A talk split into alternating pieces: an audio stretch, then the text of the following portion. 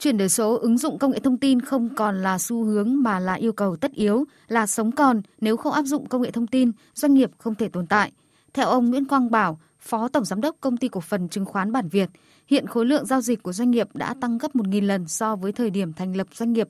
và không chuyển đổi số thì không thể làm việc được. Ông Nguyễn Quang Bảo cho biết. Về quản trị, điều hành, họp và làm việc với nhân viên ở công ty được ờ, xây dựng bằng phần mềm và liên lạc với nhau bằng qua những cái hệ thống thì quản trị cho công ty rất là tốt. Trước này nếu như một nhân viên quản lý chỉ 30 đến 50 khách hàng là tối đa,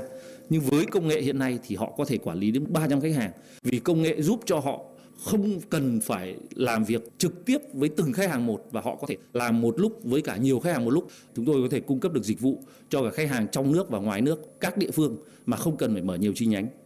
Các ý kiến của chuyên gia cũng cho rằng cần chú trọng sự thay đổi trong quy trình, nhận thức, thói quen chứ không chỉ riêng vấn đề công nghệ. Theo đó, không phải khi doanh nghiệp mua sắm một vài thiết bị công nghệ để sử dụng thì được xem là chuyển đổi số, mà cần phải đặt ra yêu cầu thay đổi phương thức quản lý, phương thức tổ chức của những người quản lý, lãnh đạo doanh nghiệp. Ông Nguyễn Trọng Đường, Phó vụ trưởng vụ quản lý doanh nghiệp, Bộ Thông tin và Truyền thông nhấn mạnh, để chuyển đổi số toàn diện, các doanh nghiệp cần tích cực tham gia nhiều chương trình hỗ trợ chuyển đổi số cũng như định kỳ đánh giá, xác định đúng mức độ chuyển đổi số của doanh nghiệp để cập nhật kế hoạch và lộ trình trong giai đoạn tới.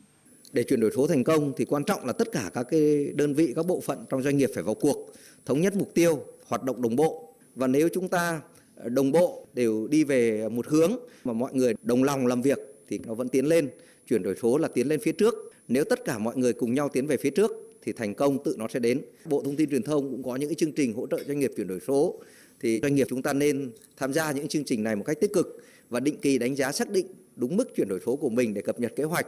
và triển khai chuyển đổi số một cách toàn diện